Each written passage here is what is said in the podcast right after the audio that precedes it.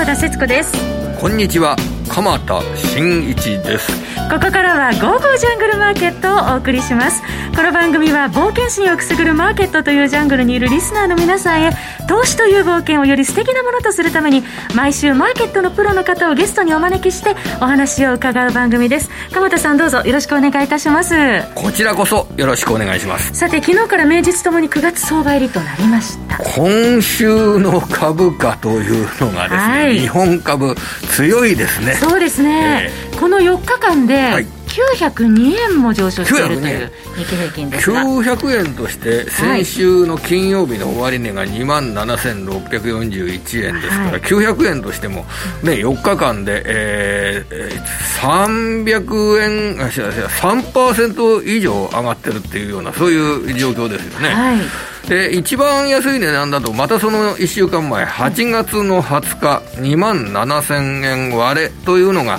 取引時間中にはありましたが、まあ、2万7000円を起点にして考えると、1500円ぐらい上昇。上昇していると2万7000円に対する1500円っていうのがこれ5%台の上昇という形になりますので、はい、あのすごく強い株式市場。あのアメリカより強くなってますね。上昇率っていうのは、はい、アメリカの水準っていうのはこれもちろんナスダック 総合指数も史上最高値になってるわけですけど、はい、あの上げ方、上昇率は、まあ、今週はやはりこの日本の動きというのが相当に強くなっておりますよね。は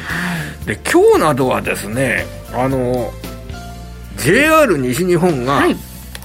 ファイナンスを実施するっていうこと、公募増資を実施するっていうことで、はい、昨日、J、今日の JR 東西日本、はい、JR 西日本が13%も1日で株価が下げてるんですよ。大幅安でした。で、JR 東日本も、その JR 西日本のエクイティファイナンスを見ながら、はい、えー、ちょっと連想が広がったってことなんでしょうか、7%近く下げてる。はい、そして JR 東海も4%台の下落率。まあ、その他、まあね、西武ホールディングスですとか、相鉄ですとか、近鉄ですとか、日本中の鉄道株がですね、かなり下げてるっていう、そういう状態なのに、えー、トピックスはマイナスでしたけれども、日経平均プラスですよね、これね。えー、だから非常にこれ、えー、本来ですと結構ね、あのこういう内需株の一角がかなり厳しく下げるというような状況になると、それがちょっと悪いムードとして全体に広がるような懸念っていうのが出てくる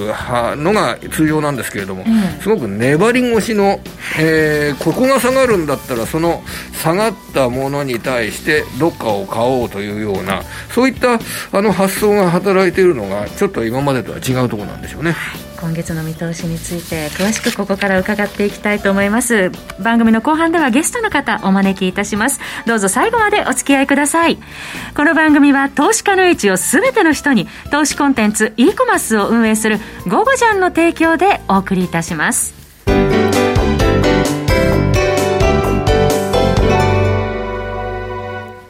さて、鎌田さん、今週の株価の流れを受けて、来週に向けて、どのように見ていったらいいでしょう、ね、やはりポイントは、はい、その中国経済への考え方だと思います。中国経済。今週、日本株が大きく上がって、はい、じゃあどういう理由で上げたのというふうに言われて、そして理屈だった説明をすると、ちょっとですね、理屈を立てて説明すると、ややこしい理屈になるんですよ。あの、つまり僕が説明するにあたって、えー、今週は月曜日の午前中にですね、えー、失礼、あの、か、か、か、あの、火曜日ですね、はい、火曜日の午前中でしょうか、あの中国の非製造業 PMI、はい、中国の非製造業 PMI、えー、これ、あの、中国の PMI ですね。あの、製造業と非製造業の PMI が、えー、8月の31日火曜日に発表されましたよね。はい、そこから結構上げ幅が大きくなった面があるというふうに捉えてるんですよ。で、この数字はめちゃくちゃ落ちました。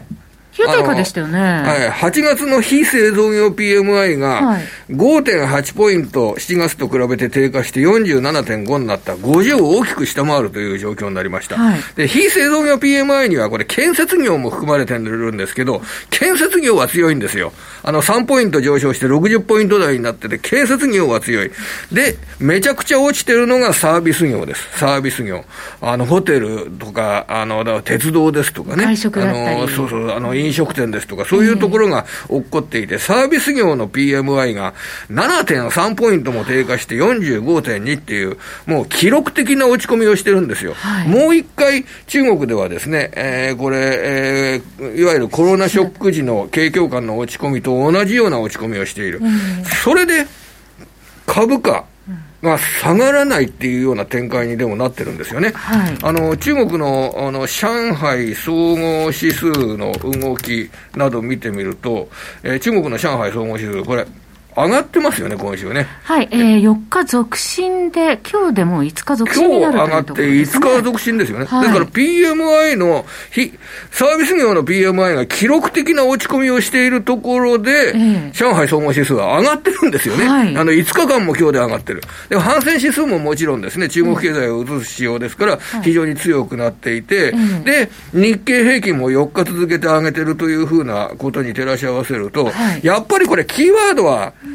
アジア、中国ですね。こちらの経済の先行きに対しての考え方を反映して、えー、香港株も中国株も日本株もえー、上げているというような、そういう捉え方をした方がいいかなというふうに思ってます。じゃあなんでサービス業がこんな急低下して、PMI が急低下して、これらの株が、価が上がってるんだっていうところで、えー、かなりそれがややこしい説明になってくるわけですけれども、はい、これだけサービス業の PMI が急低下してるっていうことは、今中国の方々、巣ごもりになってるってことですよね。うん、外に行かない。で、外に行かない巣ごもり。そうすると、誰とも会わずずに部屋の中にいるっていうことを、それをやると、やっぱりコロナウイルスの感染者ってこれ確実に減りますよね、これ。そうしますと、コロナウイルスの感染者に対しての対応策といったもの、あの、人々が巣ごもりを徹底するというようなことというのが、結構、あの、進んでいるように、予想されるので、それが、あの、中国のか、これからのコロナウイルスの感染者の減少といったものを読む要素になるわけですね。うまく抑え込めるんじゃないかと。はい、外に出なければ、これ、感染するリスクが減るっていうのは、これは当然ですよね。はいそれで、あと、これだけ、あの、PMI が落ちるとですね、うん、あの、再来週に発表される中国の小売売上高だとかの経済指標、きっと落ちますね、これね。あの、9月15日に発表される8月の中国の小売売上高、まあ、おそらくこれ落ちるはずですよね。こういう PMI の状況になっていれば。はい、そうすると、そのあたりを見据えて、今、中国が行っている、うん、企業に対しての規制強化などの厳しい政策、はいはい、それがやや企業寄りに転換するのではないか。という見方が僕は働いてきてるんじゃないのかなというふうに思います。数字が悪くなるからこそ、うん、まあ株価面で言うと底打ちや反転、うん、まあ、あの、経済指標がいつまでも悪いままじゃ困りますから、はい、これから先は、あの、小売売上高の中国の急落などを見据えて、えー、政策サイドが需要創造ですとかね、うん、企業の価値を高めるような政策に転換するんじゃないかっていう読みですよね。株価を押し上げるような材料が出てくるのではと、うん、そうですね。えー、まあ、まあ、ゲームをやるなとか、塾で儲けるなとか、そればっかりやってたら、やっぱりうまくいかなくなるだろうっていうことは、うん、これは中国の当局も分かってるはずですからね、その中国の政策、ちょっと注目したいところであります、ね、そうですね、まさにあの、はい、そこの変化があのどんなふうに出てくるかっていうことです。変化が出てこなかったらですね、これね、あのまた株価の方は、あの、反戦指数も、上海総合指数も、えー、2番底ですとかっていうのを探りに行くっていうことになってもおかしくないですね、これ。はい、変化が出なくて、需要創造を意識しなかったら、これはまた、悪い方向に行っちゃう可能性がありますからね。良い方向の変化をね、期待したいところでありますね。それではここからは本日のゲストの方をお招きしてお送りしてまいります。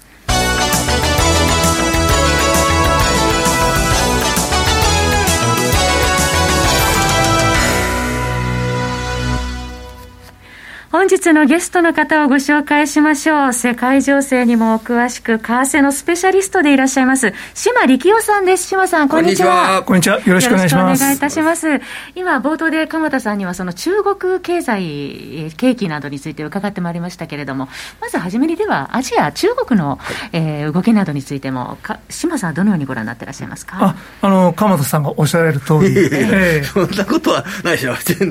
もっとどんどん、あの、攻めていただいた方がいいですよ。えー、それじゃあ違うとかね。でも、あの、鎌田さんがおっしゃられた通りに、あの、このまま景気がどんどんどんどん落ちていっても、きっとだめだろうと。で、中国政府というのは、マクロの経済のコントロールが非常に上手なので、はい、そろそろ、まあ、あの、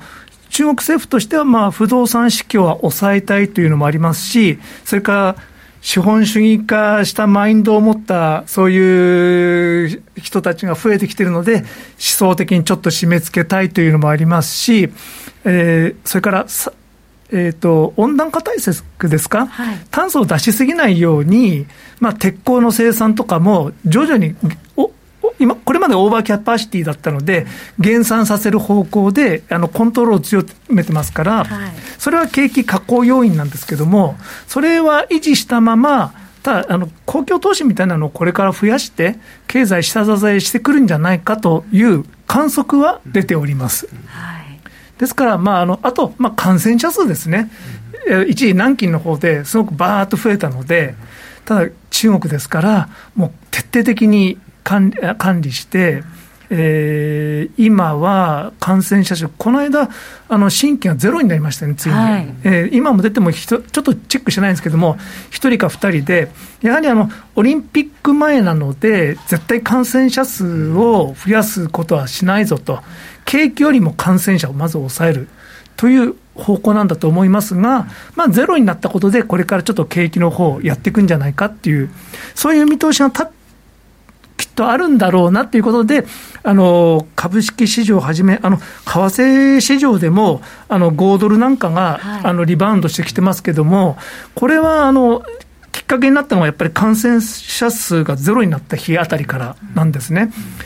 で、やっぱりまあ中国がそろそろそ底入れするんじゃないかっていう観測はあります。はい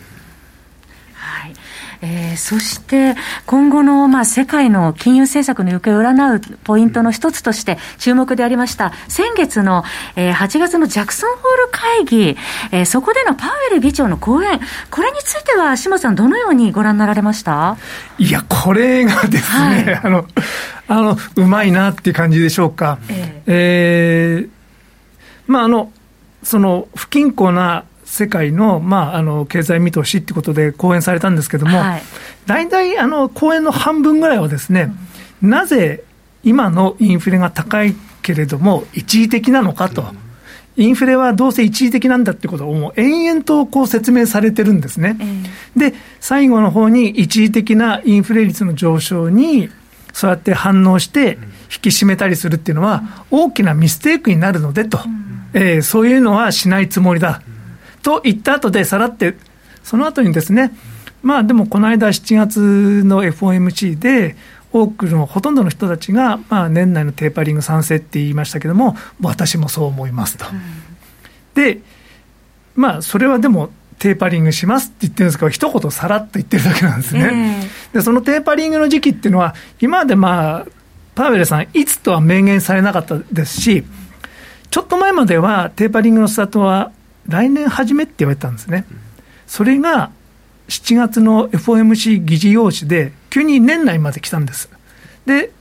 でも、ハト派のパウエルさんはそれに抵抗するんじゃないかなと思ったら、はい、実は僕も年内ですって結構高派なこと言ってるんですけども、そこはさらっと通してですね、インフレには絶対上がっても絶対利上げしないぞみたいなことを延々と説明されて、それと最後にもう一つですね、えー、テーパリングの開始と金融利上げは別の話ですと。えこういう、まあ、なんていうんですかね、こう、みんなが飛びつきそうな話題、2つ用意してですね、あの、まあ、エコノミストの人たちに、パウエルさんの話は、えー、ハト派的だったと。そういうふうに結論してもらえるような、えー、そういう餌みたいなのを2つ用意してたんですね。はい、で、見事にみんな飛びついてですね、えー、ああ、ハト派的だったと。いやテーパリングやるけど、金利の上げとは関係ないんだって。そそんなことはないですけどね。それでマーケットはまあハト派的と解釈して、株価上昇して、その後、アメリカの長期金利は下落したというようなね、はい、展開になりましたよね。はいで、多分マーケットがそう取りたいのであれば、はい、そんな感じでいくのかなと、あの思います。じゃあ、うまくはマーケット関係者の方が思い描いてたようなことがマーケットには反映されたというような流れになった、はいえー、みんなが見たい世界がこう、うん、出てるんだと思います。ただ、まあ、あの FRB としてはやる仕事はちょっとやってるですけれども、まあ、それに気づいてですね、あの、警戒してる人ももちろんいるんですけれども、ただこうやって警戒してる人ってのは大抵やっぱりうまくいかなかったりするんですね。マーケットのお祭りに乗っていかないといけないので、あの、今年の株価は本当に強くて、毎年5月から10月ぐらいっていうのは、アメリカの株って調整する時期なんですけれども、はい、毎月毎月ずっと上げてます。それで、あの大幅高という状況になるようなわけではなくて、下がらないですねっていう形で、え例えば、あの、ニューヨークダウというのがですね、昨日伺ったら、なんか1ヶ月、8月1ヶ月の上昇の、あのー、幅が420ドルとか、なんか、そう、すごく堅実な上昇にとどまるというような、だけれども、こう下がらないというんでしょうかね、はい、そういう動きが見られてるんですけれどもね、これはどういうことなんでしょうかね、まあ、ダウはそれほど上がってないんですけど、S&P、はい、もっとあの broad な、もう多くの企業を集めた指標ですけども、それはもう着実に上がってますよね、ダウよりも SP500 の方が強いっていうのは、珍しいことではあるとは思います。えー、ダウが弱いのは、 GAFAM があまり入ってないから。あガーファムはアップル。アップル。アップルだけですね、グーグル。マイクロソフトも入ってますね。あ、マイクロソフト入ってますね。えー、アムが入ってるんですね。えー、5分の2でなんですね。そうあの、アマゾンもアルファベット、アルファベット入ってるかな？あの、グーグル入ってないですね。えー、えー、っと、それから、あの、フェイスブックは当然入ってないですし、はい、その他の、こう、ミーム株っていうんですかね、最近流行りのですね、まあ、ズーム、ちょっとこの間の決算あれでしたけれども、まあ、テスラですとか、それからあのワクチンのモデルナですとか、えー、バイオンテックとか、まあ、いろんな会社入ってないので、まあ、ナスダックは強いですし、SP500 も強いですけども、ダウはちょっと今一つって感じで、で、えー、どうしてこんなに強いけれども、プライスが高く飛ばないかっていうと、プロが高くて買えないからっていうことだと思います。ヘッジファンドはもちろんロングなんですけども、だからといって、ここを買うわけにもいかず、別に持ったままじーっとしてるか、ちょっと怖いのですぐプットオプション買ってヘッジするんですね。そうすると、あの、ビックス上がるんですよ。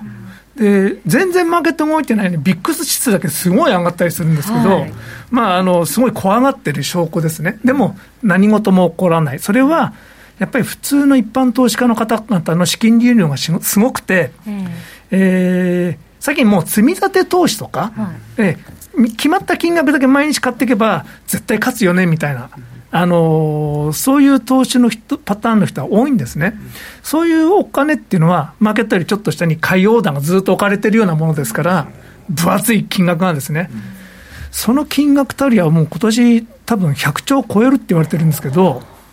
それからあの企業の自社株買い、これも70兆円楽に超えます。そうすると、170、80兆ぐらいの買いが入るんですけど、これ以上売りっていうのは、難しいと思うんですね。あの、そういった、まあ、豊富な流動性といったものは、例えば、あの、年内の経済がしっかり推移するという形になって、FRB が考え通り、えー、年内に、えー、例えば今、一月1200億ドルの、えー、この債券の購入額を、えー、どこかの会合で、えー、じゃあ100億ドル減らしますよっていうような、そのをやった場合、そういうテーパリングの流れが、あのー、現実化した場合、流動性自体は、これはあの変化はないもんなんでしょうかね。えっ、ー、と、FRB のバランスシートが徐々にち、まあ、まだ大きくなっていくんですけども、うん、大きくなるスピードがどんどん減っていくっていうのはあるんですが、そのバランスシートの大きさと、実際の世の中にあるマネーの関係性っていうのはどうなのかっていうと、日本の場合ははっきり言って全然関係ないです。はいはいはい。はい、で、日本の経験見てるので、まあ、関係ないに決まってるんですけども、そのアメリカはまだあのアニマルスピリットがこう生きてる国なので、それを見ていろいろとですね、まあ、あのこう違ってくるところもあるんですが、ただやっぱり今、アメリカの株式に投資する人のマインドっていうのは、そテーパリングとはそういう難しいこと考えてないと思います。あのうんそのいわゆる株式を購入しようというような、そういった投資家の意欲、個人投資家の意欲といったもの、この強さっていうのが、あのテーパリングなどが行われたとしても、やはり株式市場にとっては大きな存在という。そんな捉え方ができるんでしょうかね。あのまあ、金利が1%で2%も、アップルやグーグルが強い世界っていうのは変わらないとみんな思ってるので、で、そのうち、まあ、自動車はテスラがどんどんどんどん走ってっていう、そういう未来にかけてるので、まあ、関係ないんじゃないでしょうか。なるほどええ、じゃあ、アメリカ株はこの路線としては、え、今の路線というのは、えー、とりあえず今の状況、上を向く状況、これは続くと考えていいでしょうかね？今のままだとそうだと思います。で、どっかでこう、吹っ切れたように、上昇率が、まあ、例えば1か月で10%高ですとか、そういうちょっと投機的要素を色濃く映すですとか、そういう、あえて懸念って言っちゃいますけれども、そういうことは、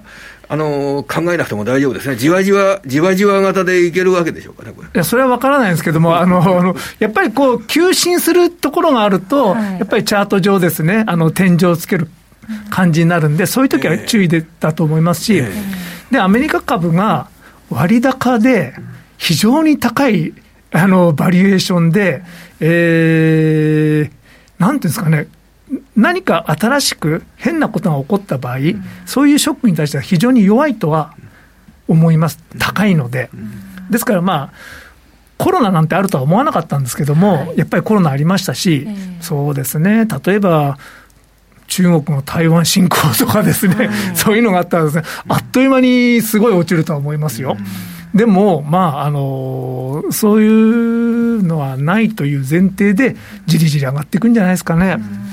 まあ、その他のリスクとしては、まあ、米軍のアフガニスタンの撤退っていうのがありましたけれども、それはいかがでしょうかね？いや、あれは、その、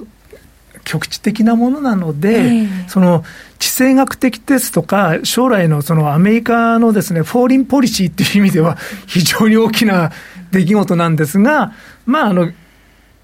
限定的、でむしろそのアフガニスタンに使ってたお金が他で使われるということなので、まあ、あのそれは悪いことではないんじゃないかなっていう考え方があもあるんじゃないかなとは思います。はいまあ、ちょっと話戻しますが、先ほど、まあ、FRB のまあテーパリング開始、まあ、年内ほぼ確実じゃないかみたいな話になりましたけれども、最近、そのヨーロッパでは ECB の量的緩和の縮小っていうのがあの浮上してきましたけれども。はいえーと、レーンあの ECB チーフエコノミストが最初にあのその話を切り出したんですが、えー、まあ、やっぱり背景にあるのは、アメリカがテーパリングを始めるっていうのが、もう、なんていうんですかね、ジャクソンホールの前だったんですけども、多分中中央銀行同士でこう連絡があるんですよね、きっと。あの意思の疎通みたいなのは。だからレーンさんがああいう話を出したときに、あ、じゃあアメリカはもうテーパリング確実なんだなと、そういう連想は働きます。で、えー、アメリカのテーパリングやるから僕らも一緒に、ちょっと一緒にテーパリングやった方がいいんじゃないかっていう観測機器を出してるんだと思うんですが、ただラガルドさんをはじめとする執行部が、えー、どういう反応するかはちょっと僕はわからない。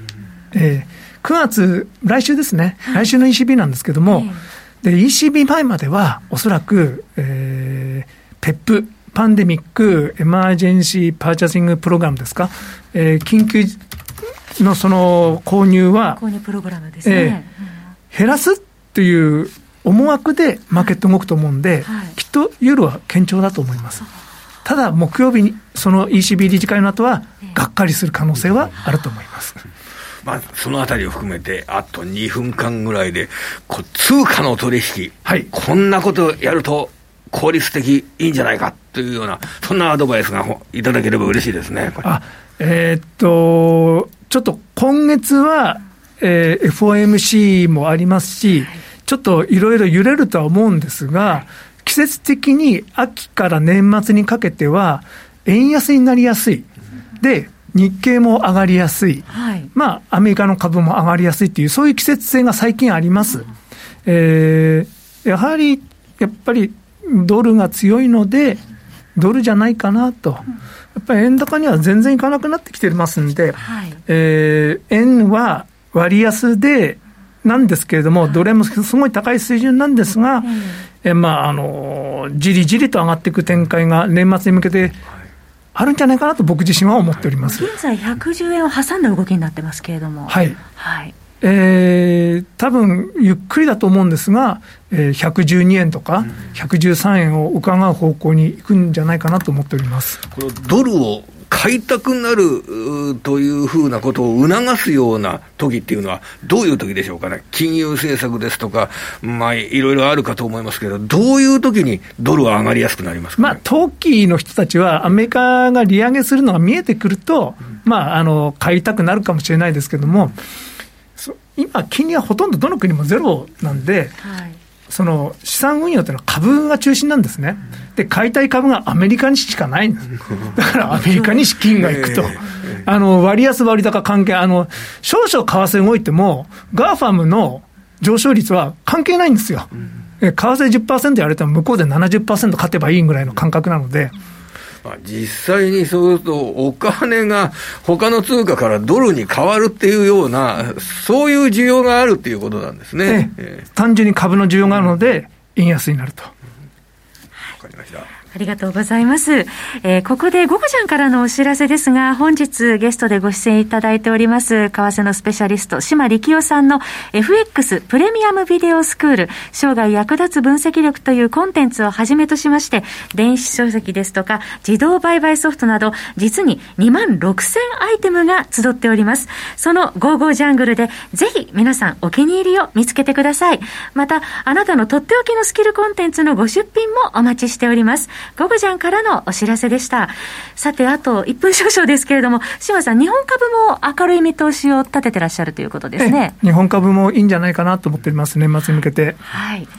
心強いですね、島さんからね、えー、そういった声が聞かれるというのは。はい、えー、本日の、えー、ゲストは、為替のスペシャリスト、世界情勢にもお詳しい島力夫さんをお迎えしました。島さん、どうもありがとうございました。ありがとうございました。そろそろお別れの時間です。はい。あの島さんからですね、はい、金融政策、そして世界のマーケットのお金の流れ、はい、えー、アメリカ株の強さの背景、そしてそのアメリカ株の強さの背景があるからこそ、アメリカ株の強さがあるからこそ、ドルについての、あの見方、といったものを教えていただきましたね、そうですね、まあ明日は雇用統計を控えているということで、はい、あの雇用情勢にもちょっと気になるところがありますけれどもね、そうですね、はい、ちょっと ADP の数字が悪かったっていうような面がありますけど、今、ADP と、えー、労働省の発表数字のちょっとね、ギャップが、あの目立ってるっていうのが現状ですからね、ね。昨日のマーケットには波乱要因にはならなかったですね。はい、そこも見極めたいところです。鎌田さん、今週もどうもありがとうございました。来週も素敵なゲストの方をお招きしてお送りします。皆様どうぞお楽しみに。それではまた来週。この番組は投資家の英知を全ての人に投資コンテンツ e コマースを運営する「ゴゴジャン」の提供でお送りいたしました。